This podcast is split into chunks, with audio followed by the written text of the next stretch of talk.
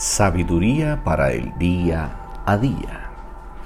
Sus enseñanzas son perfectas. Las enseñanzas del Señor son perfectas. Reavivan el alma. Los decretos del Señor son confiables. Hacen sabio al sencillo. Los mandamientos del Señor son rectos. Traen alegría al corazón. Los mandatos del Señor son claros dan buena percepción para vivir. Salmo 19, 7 y 8. La palabra de Dios nos hace sabios para saber vivir correctamente, sin tropiezos ni desvíos. El sabio conoce la sabiduría de Dios y vive conforme a ella para honrar su nombre. El necio no vive en la voluntad de Dios, sino en su propia voluntad y cae cautivo para hacer la voluntad del enemigo. El insensato no considera las consecuencias de vivir fuera de la voluntad de Dios y se considera sabio en su propia opinión.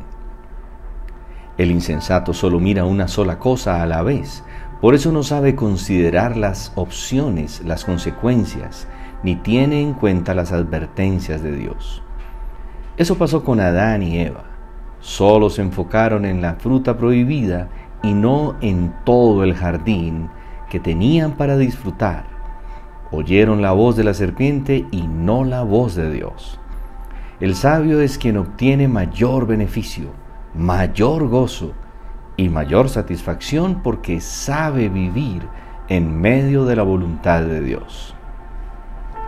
Considera las consecuencias inmediatas y lejanas de cada decisión desde el momento en que se levanta. Escucha la voz del enemigo para seguir la voz de Dios. El sabio piensa, medita, reflexiona, ora, considera las consecuencias de sus acciones y busca consejo. El sabio sabe que las malas decisiones traen graves consecuencias.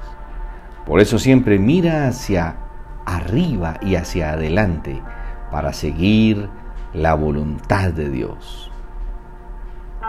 Oramos, Padre, gracias porque tu palabra nos hace sabios y entendidos. Queremos escuchar tu voz para seguirla y vivir con mayor satisfacción haciendo tu voluntad. Feliz y bendecido día.